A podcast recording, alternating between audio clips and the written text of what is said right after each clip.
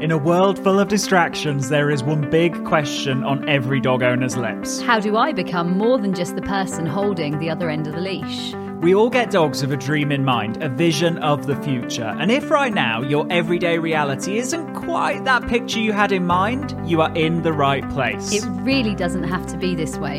You absolutely can and will be more to your dog than just the person who gets in between them and the world. The key is you need to be more sexy. More sexy than the neighbourhood cats. More sexy than the jogger in the park. More sexy than that half eaten hamburger they just found on the floor. And yes, even more sexy than the dog across the road. I'm Tom. And I'm Lauren. Together, we're absolute dogs. And you're listening to the Sexier Than a Squirrel podcast.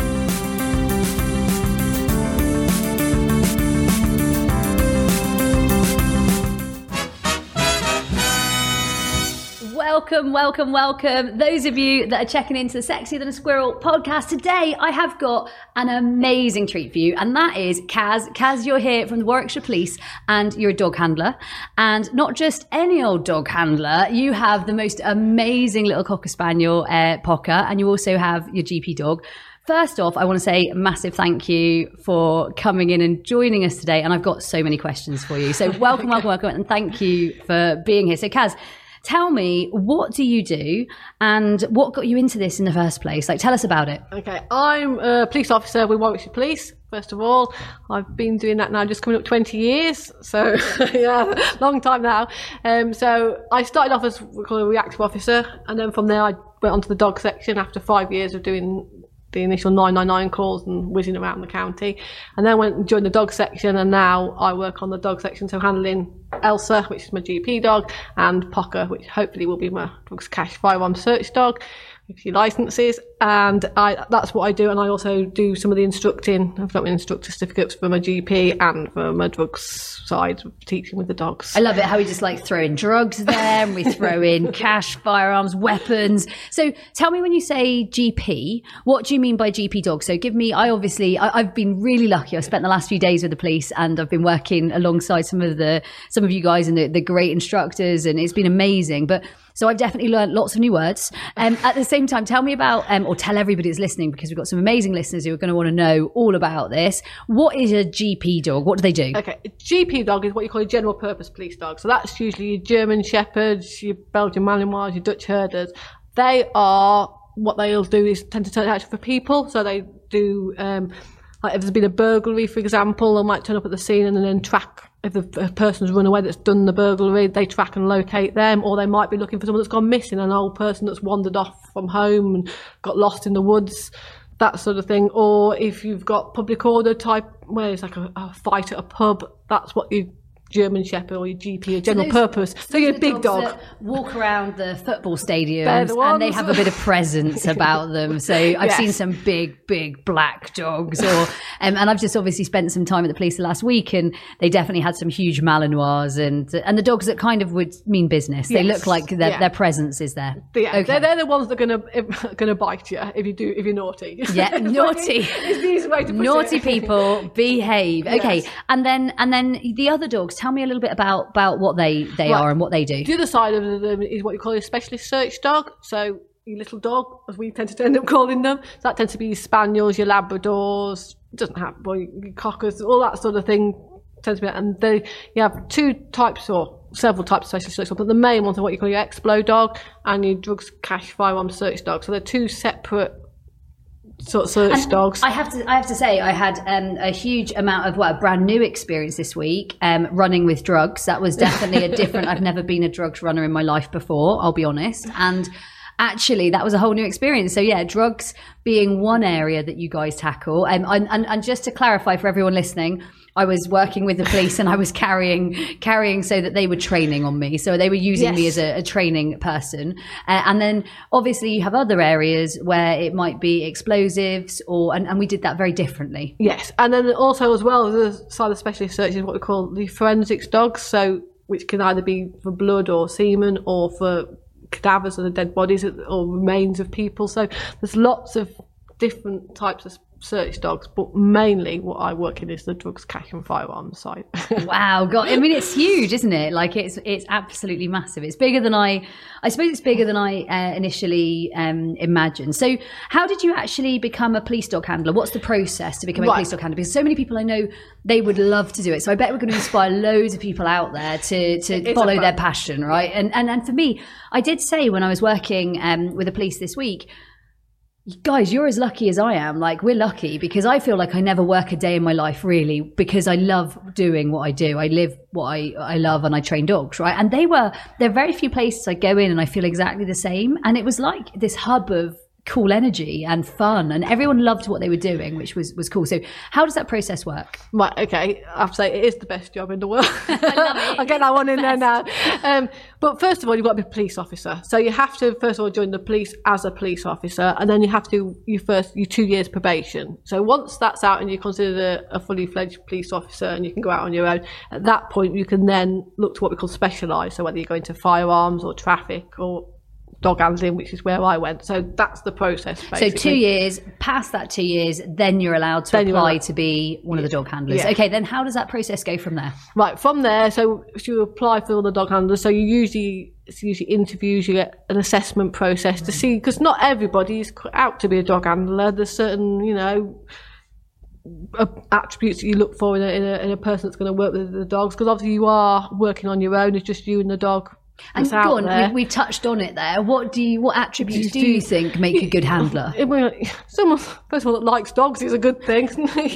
you laugh, but you- you'd be surprised because the role itself becomes. It's not just a job anymore. The dogs live at home. It becomes part of your family. It it takes over, not takes over your life because it, it's a lifestyle rather than just. And I love what you say there because I was chatting to someone the other day. In fact, I was interviewing for a job, and I said to the person I was interviewing, "This is not just a job. This is a lifestyle, and it's a life choice. And you kind of you can't just clock off at nine o'clock and say you're done when actually something might need your attention. That might be a dog. That might be some vet care. That might be there's lots of different things that might need your attention. And, and your job is exactly the same, right? Exactly that. The dogs that you have, they live at home with you. They're part of you. You are. They are your your crewmate. You spend a lot of time with They're them. your teammate. So yeah, they are your teammate. That's the best way to put it. Is and you when you go home at night, it's not a case of just oh, shut in the kennel and that's it. See you in the morning. You whatever. so much you more. put so much more into them, and you know. It, you don't. You can't finish at two o'clock in the afternoon and not be back until six, and that's it. I'm not it, it's part of it. So you were the handlers love the dogs. They are part of the family. They are part of your home life. You can't just say right, that's it. You're very very much." invested. Yeah, for sure. You're very invested. invested. So, how does that um, training process look? Because I think that surprised me actually when I was obviously I enjoyed some time doing. We did some um, building searches and we were doing explosive stuff and we were doing drugs and we were doing. I mean, we weren't doing drugs. That sounds horrendous. We were searching for drugs, Yeah. and um, we were we were doing lots of different bits. But what I didn't initially understand when I was there, I suppose, at the beginning of the week was that actually it's a long process. It's not just a one week course. This is a long process. So so how does this um, process look in terms of um, days, weeks? How does it look? Right. Okay. So, for example, say we took a. We'll start with a general purpose dog first of all. So we've we've got a dog, say approximately twelve to eighteen months old. So your general purpose dog. So her name is Elsa. yeah. So I, I had her from a puppy, so that's slightly different. But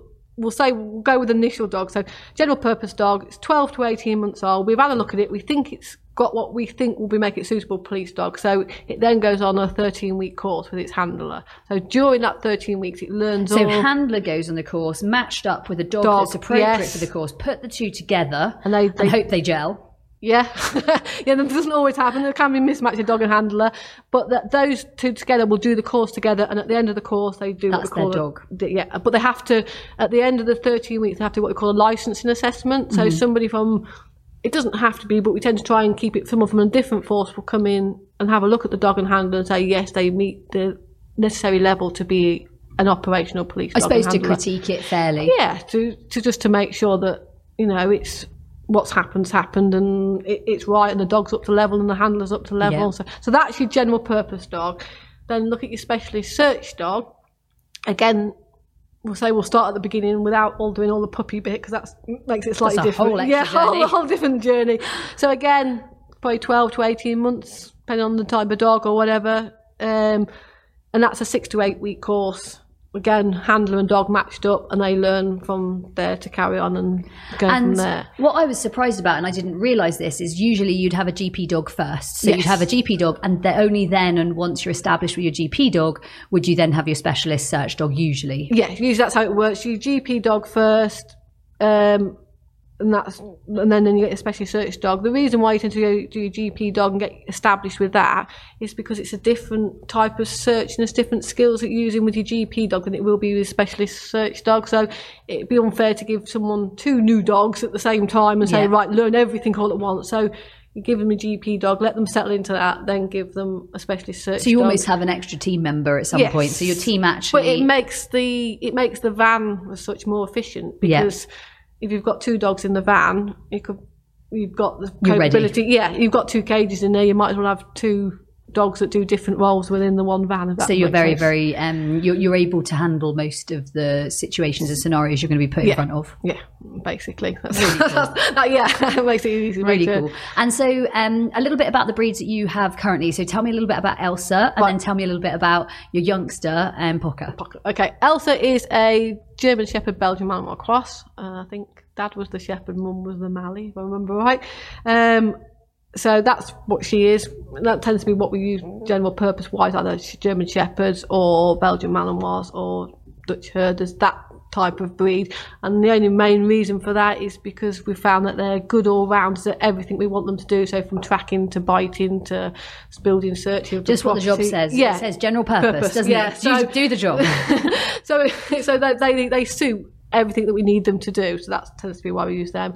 And then for the specialist search, obviously we've got Pocker, Little working cocker. And Yeah. so, what made you go? Um, I suppose um, you had Gwen before. Gwen, yeah, And yeah. what was Gwen? Gwen was an English Springer Spaniel. And I, I did notice there were quite a few on the course that I was on.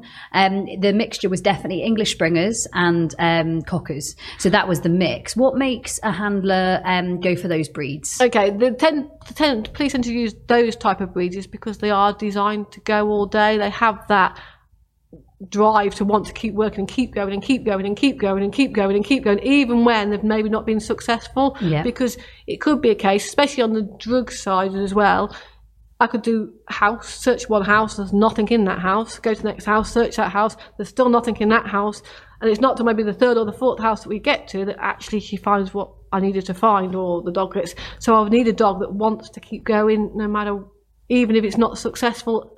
And we say that now, but we build up to that. We don't just throw them in at not being successful. It's a- That's huge. Yeah, I mean, that's yeah. massive, isn't it? Because that's actually something that you're right. I'd say sometimes a border collie that I obviously own and train, I don't think they've got anywhere near that sort of mental or physical stamina in something like search without really building it. Like you'd really have to build it. Whereas put them on sheep, I think they would do that all day. Yes. Again, it's like fit for purpose. Yeah, it's what you look for. It's that natural, what they want to do. Say they are gun dog breeds that have been designed years of breeding to be out in the field working on a shoot all day. So Yeah. that, that desire to work all day is It's in them. transferred Yeah. over. I So love that. Yeah. I love that. So, did you have any training experience prior to taking on police dogs? So, before the police dogs, what sort of training experience did you have? Where did you come from? Right, okay. Originally, Where were you made? okay. Originally, I worked with horses years Nice. ago, so that's where and my background mainly is horse side, so training horses and bringing on young. So you transferred those skills over. Yeah, kind of like the animal side of it rather than actual the physical training of the dog. Just that natural want to be with animals, working with animals type of side just moved over. And then, And, and if someone wanted to maybe, I don't know, put themselves in a position that you've done, like what you've gone through, what advice would you give someone who was maybe keen to um, follow follow this path, or someone that was keen to maybe explore it a little more? What what words of wisdom yeah, could you you, can. Uh, the main thing, obviously, first of all, you've got to want to be a police officer because although I work with the dogs and I love that side, and that's it. Ultimately, foremost, I'm a police officer. So if a job comes in that I need to deal with and it's not a dog related job or something the dogs can do, I've still got to do with that. Really? Unfortunately, it can be anything. So that's got to be the foremost. If that's the line you want to go down and want to become a dog handler, yes, you've got to love dogs, but ultimately you've got to want to be a police officer first because that's your role. You are a police officer with dogs, but your role is a police officer. So if that's what you're thinking, you can do things like there's, especially for younger uh, people, there's like police cadets. A lot of forces do that these days, where you can go and join in and just see whether you actually like doing it or become a experience it. Yeah, and I, I have to be honest. I spent obviously uh, the last few days there, and I honestly, if I didn't have this lifestyle, I could quite easily sit in that one. Like it was really, really, really good, good energy and a lot of fun. Yeah. Right. But at the same time, I don't know a typical day. So tell me what a typical day would be like for you. And I know there's no typical because you're very like me. My days, if someone says, what's a typical day? I don't know. There's Yeah. so many things. But give me, I don't know, uh, some scenarios that you might go through in a day. And obviously normal, normal scenarios as well, whatever you can share with us. How does your, what, what sort of time of day does your shift start? How does it work? well, that's a big question. That one, right? Like you said, there is no typical day because I don't know when I walk to work what I'm going to go to or what calls are going to come in for each day. But we'll go, like for example, a training day that I could have with Elsa or Pocker. Um, that would to start about eight o'clock in the morning, and it's an eight from eight in the morning till six at night. And during that day, we'd do various training scenarios to bring the dog on and build on their training. So that's quite a straightforward Set day. I love those day. days. And and I was quite surprised actually at how early everyone was there. They were all there from like seven. They were all chomping at the bit. They were all literally the car park was bonkers. I was thinking, God, my breakfast didn't get up like served till seven. I couldn't even get there. And they were all there. I was like, oh, my lord, We they start, were all there. We start slightly later in Warwickshire. There you go. Warwickshire slightly later. Um, and then, so tell me about like a typical, I don't know, um, on the beat type day. Uh, okay, so I know work- there's no typical. Yeah, but but there's uh, for day shifts and things like that that that we it. We work a, an, again an eight six on a day shift, so you start at eight o'clock, and it, c- it could be anything that could come in. It could be um, usually days tend to be doing your warrants first thing in the morning, so you might start earlier than eight eight o'clock. It, that's when you and go on for the novice police Right, okay, okay, person. Going to come back tell to me, a warrant. Tell me about warrants. Like, warrants like when we go basically with the big what we call the big red key. So it's a big boshing that we go put the door like someone's mm, let me explain it probably better than that. like we'll start again. Somebody's basically a police officer's got information that maybe drugs being dealt at a house or we've got intel- what we call intelligence that something's happening at the house, drugs maybe being kept there or cash or firearms that shouldn't be there. So we go get what we call a warrant. So we go to the courts and say to the courts, we want to go into this house because we've got X, Y, and Z, and we think that's what's in there. And given maybe what information we give to the courts, we'll decide whether the judge or not will give us a warrant. Once we've got the warrant, we can then go to the house.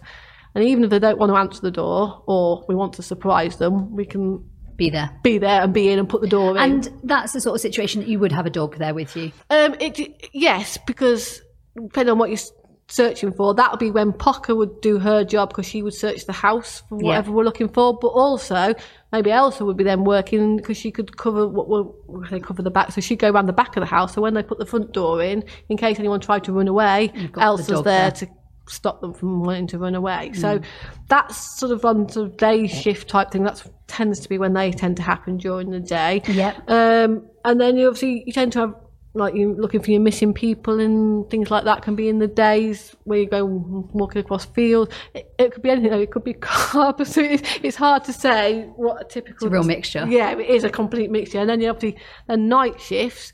Night shifts I always find are better for working Elsa because there's less people out and about, and less people out and about makes it easier for me to work her because there's less distractions and less people walking across where maybe somebody's walked that I want to follow. Yeah. Um, so night shifts are that's when you're out looking for your burglars and your car key. Not that they don't happen in the day. You still look for them in the day, but that's more likely when people's houses get broken into is like at night and Oh, you have a crazy cool lifestyle. So- I haven't so- even thought about things like this. so this is all the things that that Might do. be happening. But, but then also it can be a case that some of the drugs get moved at night. So therefore, then Pocker would be needed to search the cars and things like that. It, there's like I say, it's so hard because there isn't a set.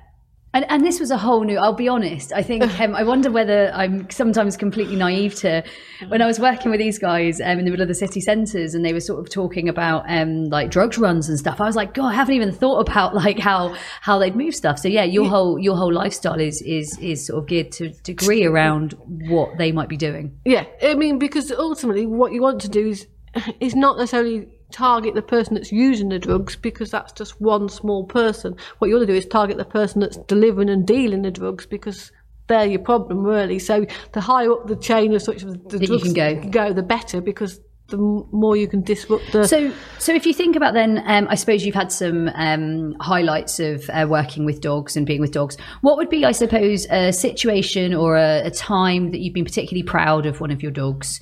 Um, and it could be um, either your um, GP dog or your other dog. A, a time that you think that's really memorable.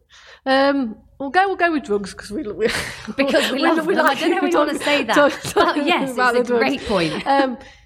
There's been a few fines I had not with Pocker because Pocker's not licensed, so she's not out. She's training in and a minute. just um, to clarify for everyone, Pocker's not licensed. She's a young working cocker, Yes. so she's just a baby. She's just over 12 months old now. so she's kind of coming into licensing age. And when I was chatting to the licensing guys this week, she's going to hopefully be licensed October, November. yes, fingers crossed, all, all going well.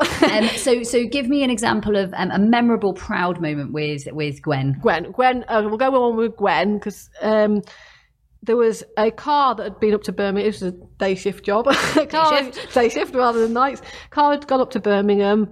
It had been in Birmingham for two days, and then it was coming back down the M5 to go back down towards Somerset, and the um, the car got stopped because we had information that it'd been up to collect drugs in in Birmingham. So they stopped the car and then they called for a drugs dog to come and search it, and I was the one that was on duty. So I went to search the car. And I put Gwen in the car, and she was so busy in this car. I knew there was something in there, we just couldn't find it. it was there, It was there it was busy. somewhere, and I knew because of how busy Gwen was. I say busy; she's like her all her whole body language is all excitable, and she's racing around the car. And I knew it was going to be a fairly large amount because of how busy she was. So it was giving off, there was lots of scent in the car. So we searched and searched and searched the car and still couldn't quite find it. She wasn't giving me what we call an indication, which tells me, oh, it's here. She was just running around the car, car lots. So I ended up trying to pull panels off inside the car and still not getting what I wanted to find. And eventually I opened all the car doors and worked around the outside of the car. And as we came round to one of the back car doors, she got to like the tiny little drainage holes you get at the bottom of a car door. Nose on that, bang, and she just froze there, which is what Gwen's indication is that she's found it. And I said, it's in the door panel. and when they actually pulled the door panel off, like all like the like door handle and everything like that all came off. Within the door panel was a big sort of cricket ball amount of cocaine. So I was very pleased because you would have never found that unless you ripped the car apart without the dog. Mm-hmm. And that the sort of finds that, that without the dog you wouldn't have got that you get most proud of because The dog just really shows takes you to a new level. yeah, it makes it so much more and it just proud because of the fact you wouldn't have got it without her. And it just And what's the most cash Gwen ever found? uh, Gwen had uh, a hundred thousand pounds hidden in a van. I mean, it's insane, isn't it? it is that- insane. again, that was um, that was actually a day job as well. That was just again information we had. So the van was stopped, popped Gwen in there, and because it was quite a large amount, and the way it had been hidden, she actually found that one quite easily. and um, just because I'm interested in this, it just sounds like an interesting thing, and I kind of know uh, a little bit about this because I remember um, the story about Pocker. But what happens to that cash? Where does it go? right, okay. Uh, the cash is seized. I was thinking, do you get to keep it? No, unfortunately, it doesn't end up in my bank account. No, no. So cash is seized. cash is seized, um, and a certain percentage of that it gets seized under what they call the Proceeds of Crime Act. So it's been seized because of it's illegally obtained. Basically, it's come via whatever means, but it's either from selling drugs or whatever they've done to get the cash that's not legal, so therefore mm-hmm. it gets seized. And part of that is what we call the Proceeds of Crime Act. When it's seized, some of that does come back to fund the police in certain things. So, like, like obviously with Pocker, she's been funded by the Proceeds of Crime Act. So we've we've applied. So do you mean that Pocker's been bought with drugs money? Yes, basically, and to find more drugs. which is amazing. I just think that's such a nice. It's such a nice, well um, rounded um, story. So I suppose, what is the cost of? Do you think producing a dog, or like, like because there's a huge amount of time involved? Isn't there? Yes. there's a lot invested. I have been asked this before, and I never like to put a figure on it, just because I agree. for one dog, it might take less time than another dog. And with like say like like Pock, we'll talk about Pock just because it's she's because she's easy and she's lovely. She's lovely. And, um, because we had her as a puppy, we've done it very slowly over a long time period of time. So we haven't done the six to eight week course like from a dog that's never done anything. I've gradually built up the building blocks for her. So initially she started off doing really simple little games as a tiny puppy. Oh, it's just scent recognition and that was it. No search and just, oh, that gives me some sausage or that gives me a treat or whatever. And then just built up on that. So it's hard to say time wise how much you put effort and time into and all the rest of it because and it could be a case i mean i don't think it will not with her but you could do all that with a dog and then get to the end and then not make it I think that's one of the biggest things, isn't it? Because when we were working with the licensing team um, this week, some of the dogs um, they say they don't make it. They haven't got the attributes that you um, Yeah. need as a police dog. So. Talking on that, I suppose, what are the attributes you need in a? I know they're different. So, but Yeah. in a GP dog and a um, search dog, what um, what do you need? Okay. Um, with your G, so more with your GP dog, you're looking for a dog that's ba- what I class as balanced. So Mm-hmm. it's confident, it's happy, it wants to play, it wants to interact with people, it wants to play with its toy because that's going to be its Because I think sometimes this is really misinterpreted because I know like lots of the rehome centres and places like that will often try and gift a dog, but often the misinterpretation is they want to gift an aggressive dog. And that's the big misconception, I suppose, here is that all of the best dogs that I watched over the last week, and I know from the past of training sort of bite work and training different sort of IPO and, and games like that, the best dogs are the most confident dogs because they're not biting out of fear. Yes. They're loving their job. Yeah, it's, a not- game, right? It is a game. It's a game to both the big dogs, as we call them, and the little dogs.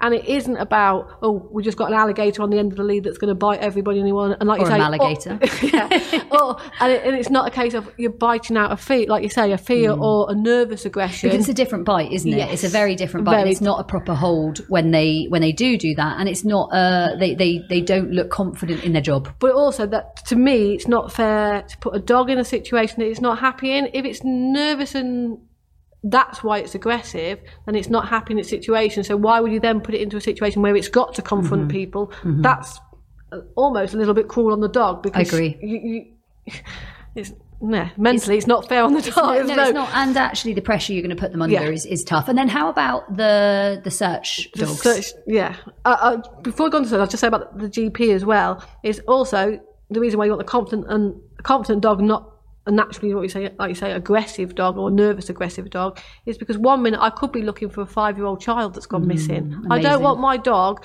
to be thinking, "Oh, five year old child, I found that bite." yeah. Or it could Nervous, be, worried, yeah. anxious. But then the next minute, I could be asking my dog to find the arm robber that's just legged it from Bring him down. yeah, and I want him then to be able. So that's why I'm it's so important about the dog being confident in itself and 100%. happy rather than being just a biting This, machine. this is a dog So- who loves their job. Yes, yeah, they want to work, and I then love that. um, Yeah, go on. Search, search- search. No, I was just I was just literally giggling uh, because actually um, that's one of the things last week. I think they were desperate to bring me down in a bite suit, and I was like, absolutely no chance.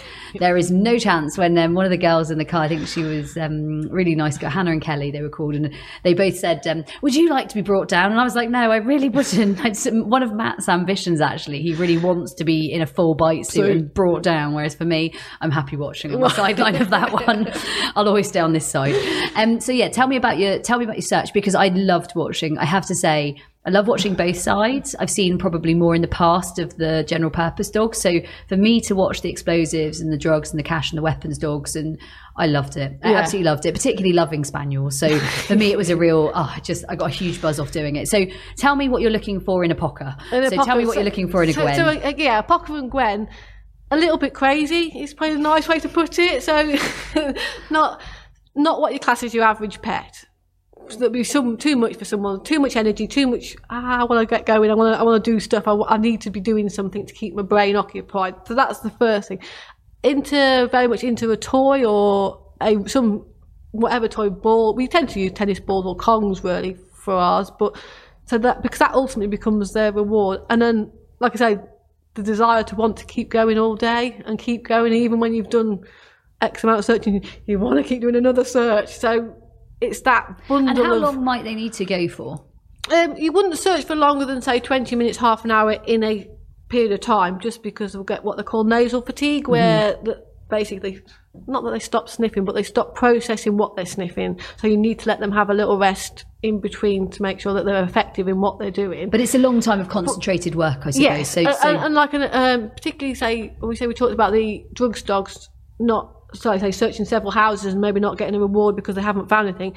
With your explosives dogs, you could be searching a big big venue, but it's a, what we call a defensive search. So we think some royal, royalty are coming to stay or visit. We don't necessarily think that there's going to be anything there, but we're doing it to make sure there isn't like a anything. clearance of a building. Yes. So, So um, there's they were no- talking about the Commonwealth. They were talking Yes. about the. There seems to have been a lot of work there for you guys over. Well, there, there's a lot coming, basically. More that'll be very much for the Explo dogs and a little bit for the um, drugs cash firearms because they find, find the firearms.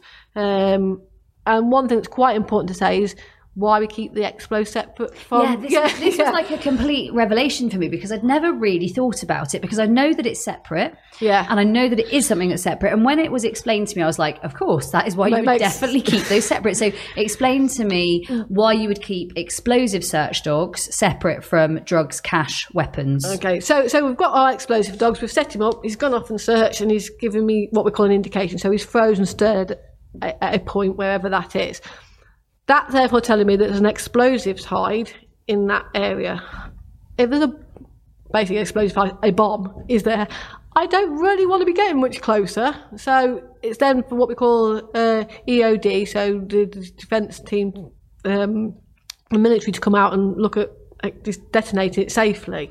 Now, if my drugs dog also did explosives and they gave an indication, I don't know what it's indicating on. So if my drugs dog came in and they both Could be did telling you there's some cannabis over there. or it could be telling me there's a bomb. There's a bomb. Yeah. And they, you're going to behave very differently yes, on the cannabis and the bomb. find. Yeah. So so and obviously um, the military aren't going to be very impressed being called out just for a little bit bunch of cannabis. So why? So so basically, if your explosives dog hits or gives you an, an indication, it's indicating on And, explosives. and an explosives dog really is trained purely explosives. yes, that's There's all. nothing else that's they all do. they do. Yeah, yeah. Because So they're specialist explosives trained. They're going to do things like search buildings, search um, routes could okay. be what we call a route. So uh, somewhere that the president's driving, Yes, for example. yeah, yeah. When So- President Trump came to the UK or whatever, They you would- might do the route that he will be Yeah. going along. so to make sure there's nothing there set up to Crazy. Like it's, it's something that you don't even think about. And and watching that team work, that was a very different style of search as well. Without going into too much detail,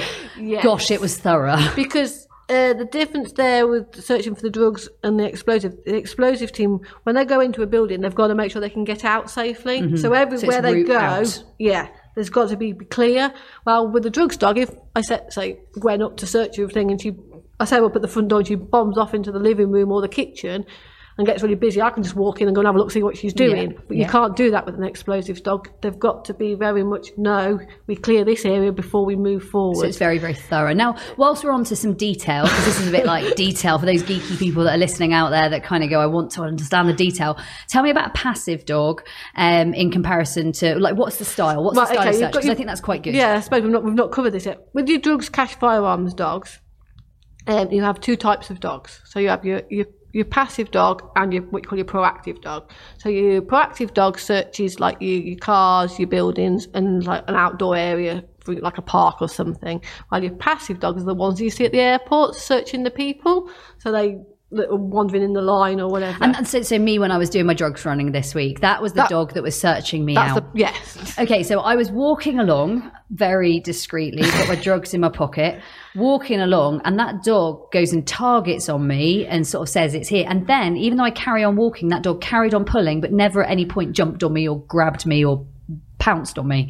So tell me about they, the they- difference. They're taught right. Okay, so so basically, what they're kind of taught to do is uh, initially just to sit in front of you. So you've got the dog, so you sit. And I was Because- trying really hard to because you walk kept away. walking. The dog obviously can't physically sit. So it's this one, so he'll keep coming with you. That that's why.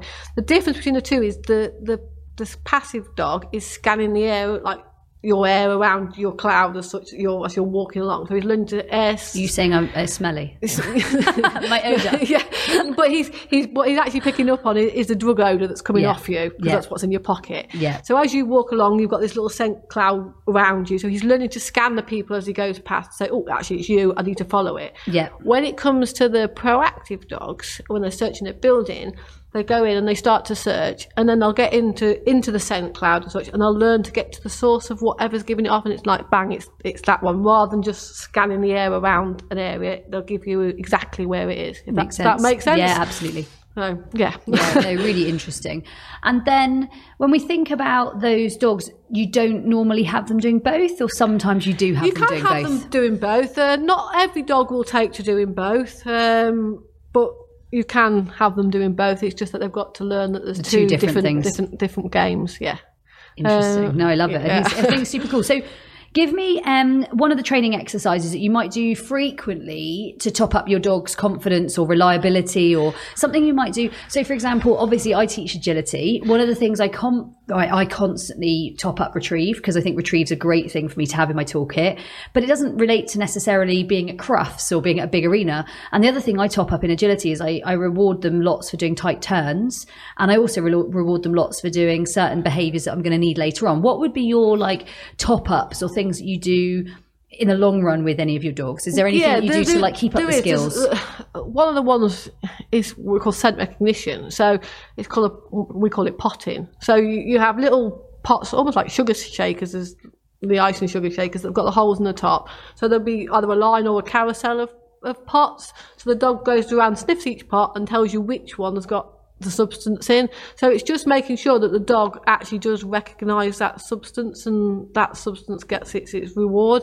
So that's something you do usually quite regularly on training just to, and it can also be used to um, firm up an indication. So if you've got a dog that's maybe starting to try and interfere a little bit because they're getting a little bit frustrated because they're not getting their reward quick enough, because it's contained within the pot, you can almost let the dog work out, no, I've got to freeze and look at it rather than I can whack it and pull Yeah, it out and bite yeah, at it. Because yeah. the last thing I want a dog doing out there on the streets is starting to bite at drugs hmm. because I don't want it ingesting What got? whatever, cocaine, heroin, whatever. Not only medical things, but I don't want my dog. No, no, it doesn't work. Yeah. Booker and Gwen types are high enough already. I yes, feel. without uh, yeah. So any help. yes, Um, and do you ever see a dog lose any confidence on a job? So have you ever seen a dog lose their heart or lose their confidence? Like, a, for example, when I was working with some of the dogs last week, one of the dogs that um, tapped on a spinning chair, for example, you could just see it back off. Now the handler was phenomenal, and the dog was a really stunning dog and, and tried really hard. But you could see with the wrong handler and the wrong dog, that could have gone very differently wrong. And all it was was a spinning chair, and yet the handler really acknowledged it and assessed it and got it so spot on. At the same time, I, I worry for someone who doesn't. yeah. It's funny you say that because that's one of the things that Paco had a little bit of an issue with earlier on. She jumped on a few chairs because we teach we teach them to jump Yeah, on whatever yeah. they want to do. Um, Very natural for a spaniel, I feel. let let them do whatever they like. If they want to get on there, get on the sofa, whatever, you can do it because obviously we don't know where people are going to hide things in the houses. So Parker had jumped on several chairs, no problems, quite happy. She happened then to jump onto a spinning chair. Obviously, it spun. Oh, being a young dog, a little bit, oh, I'm not too sure. And she did it again on another chair, and again, just knocked her confidence slightly. So therefore, then we came to do a search, and there was a, it was near. In order to get to the hide, she had to jump on the on the chair to get onto the desk, um, and she didn't want to jump on the chair just because she'd had a couple of experiences with mm-hmm. it. So all you just go back a step, just make it fun again. It's got to be. You can't she's got to be confident in what she's doing. So all we did was just I kept the chair still so it couldn't physically move, and then just just get her jumping on the chair, and just for even jumping on the chair, she then got rewarded because she's young and learning. So oh well done, here have some sausage, or here have your toy for jumping on the chair, and then build it up Just from there. So, rebuild so put back in the confidence, and now it's like yeah, I'll jump on everything again. I love it. yeah. I'm a spaniel. yeah, so it's just about if they do get a knock or something, it's about going, not forcing the issue, but just coming back a stage and making it fun again and just putting back in what was there in the first Life's a place. game. Yeah. Life's a game. So, what's the funniest thing that's ever happened to you as a police dog handler? Have you got anything that's a little bit funny or a little bit like what's happened to you? Many, many, I'm sure. Which one can I talk about? um, Gwen got a bit of a reputation for decapitating statues. Oh, on searches. We happened to do with a particular search team. We did three searches in a row, and each. I mean, luckily there was stuff in each house, but um, In the meantime, in the meantime, as she was as she was searching, yeah, she was a bit crazy, and um, she tended to take the heads off various Statues. and she did it in three houses of three ornament, well, statues, ornaments, whatever, where she took the Oh head off. my So I- decapitation, Gwen. Yeah, so, that's um, too funny. that is too funny. So, do you think the dogs see this as work or play? Oh no, it's just a big game to them. It's got to be a game to them. You can't. They, they've got to enjoy what they do. They've got to want to do it. You can't force them to do it. They've got to want to play the game. And if they don't want to play the game, then well, you can't say if if they didn't want to play and you went and put them in a house to search a house, they could go out as if they were. But they're not going to tell you it's there, then you're going to miss what you need to find. And there's nothing worse than you searching and somebody else saying, actually, no, you've missed something or your dog's behind missed- you Yeah, and- and you're thinking, they've got so they've got to want to. You've got to be confident if you go searching with your dog that if it's there, they're going to find it for you, or if they can find it, they will find it. So that was a really um, good point. Actually, it's something again I learned this week that um, you guys have to be like checked up on in terms of um, how your, your dogs reassess. They're not just assessed once; oh no, they're no, no, again, which I think is that was another like a revelation to me. Yeah, so for you, like, say you, your drugs dog, we'll go with. Um, basically, at the end of the, the training, their initial training, they're licensed. So they're licensed, but they're only licensed with that handler. So Pocker will only license initially with myself. During then the next next twelve months, she has to do ten training days within those 12 months and then she has to relicense every annually so she has to go make sure that she's doing everything she should do. So do doing your license, how long does that actually take? The licensing process would that be assessed over a day? a couple of days, depending on it. It depends. Like, um, yeah, it could be a day or two days, depending on how many dogs you've got licensing at the time and how. But Yeah. it's usually over a day or two. It's just it's to make sure they recognise all the substances. They can search all like cars and your buildings. They're efficient. They're under control. They're not. They're doing the indication as they should do the indication. It's all that sort of thing to Yeah. make sure that everything's in place And as then it should be. when do they assess them again? So then they've got to do 10 days across the year. Across the year, they've got to do ten days, and then every year they have to. Which I think is incredible. I think that's a lot of assessment, isn't it? So sometimes the dog is out on assessment when they might be needed, but at the same time, that's so important because they need to be. But they need to be up to a certain Yeah. level. You can't have Amazing. Yeah, because otherwise you could have a dog that licenses and then, you know, it goes out there and it, it's useless. It sounds awful, but it could be all useless and not be Yeah, doing the lost job properly. Yeah. So you need to make sure. No, I was very impressed. I thought Yeah. it, was, it was it was top in terms of that. And then tell me, I suppose, um, what lights you up about about your job? What makes you jump out of bed in the morning and think, I am Kaz on the case? Like, what makes you what makes you excited about what you do? Um, I don't very often jump out. oh, come on, Kaz! I was like imagining more, like a more call out.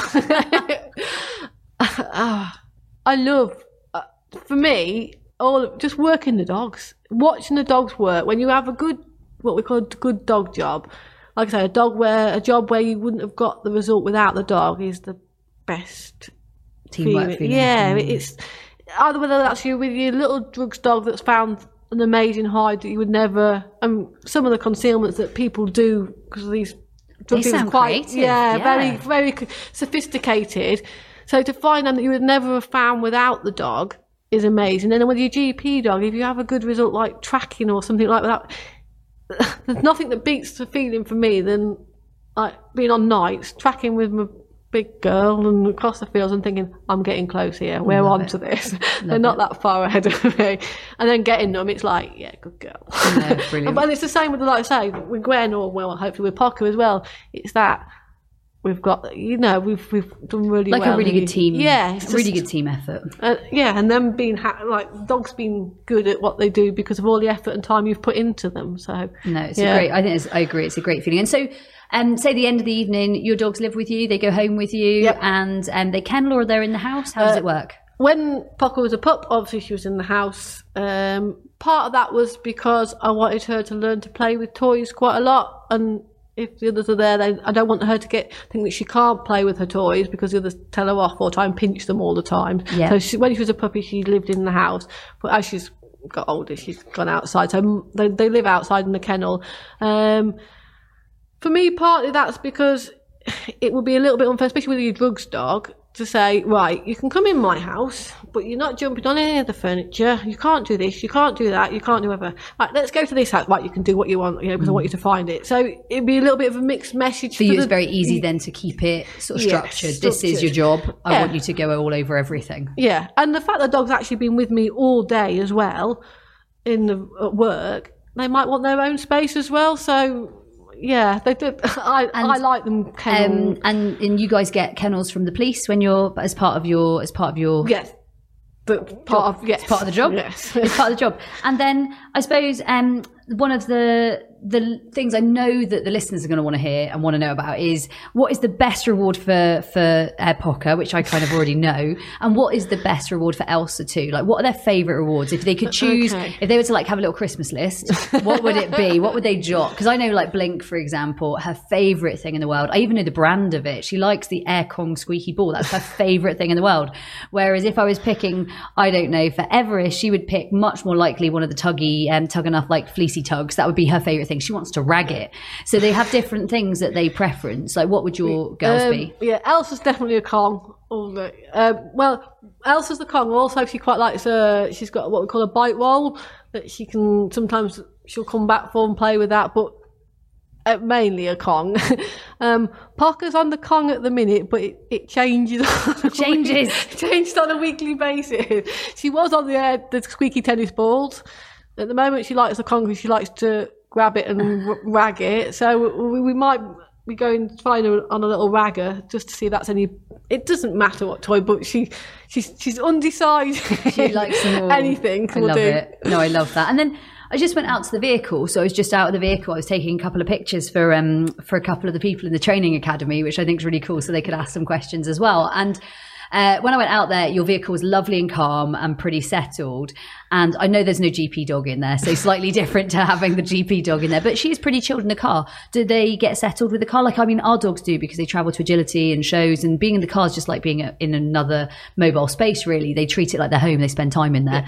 So, how does the car work for you? Yeah, very much the same. Um, they spend because obviously they work in the car. So from the early doors with Pocker as a puppy, she's been travelling around with me, doing going to going on what we call the immediate, so the blue light run. So she's had the sirens, heard them, and because that's what she's going to have to have all the time. So she's got to be relaxed. And what I want her to do, and, and the same with Elsa, is in between jobs when she is back in the van, that she does relax and get some Goes to sleep. rest and chills out. You will find the GP dogs um, a little bit when you start putting the blue lights and the sirens on. They know they're going to something. They get a little bit excited. Some of them. Uh, I remember working a few years ago, and when they heard the helicopter go up, it was like they were like Yeah, spinning so- so- and bucking and- but it's it is a hard one, right? Because a lot of the time they are involved, and they're going to be involved, and they kind of know this is the signal I'm going to be involved. But I agree, I loved how calm she was when she wasn't needed. yeah, I mean, you'll sometimes look in the back. If I'm on nights and say we're having like half an hour, maybe not a lot's going on or something, you can look in the back of mine and they'll be all asleep. I'm thinking, that's great, you're on nights asleep, and I went, you'll be full of beans in the morning. And about, how about you? How do you recharge as a handler? What do you do if you fancy recharging? Because you must get tired too. Like it must get tiring. Like you do. Usually, if I'm on nights and it, it's got a bit, oh, I'm struggling here. Like, we used to go and take the dogs for, for a walk. walk. and wake up that, I like it. that way somewhere. Get the dogs out. Get the dogs to go for a walk in the field somewhere and just Nice. wake up a bit and then carry on. But Nice. it depends. Most of the time, you're quite busy, so you, you don't really get no time. there isn't. It's not all the time like that, but most of the time, it's quite yeah.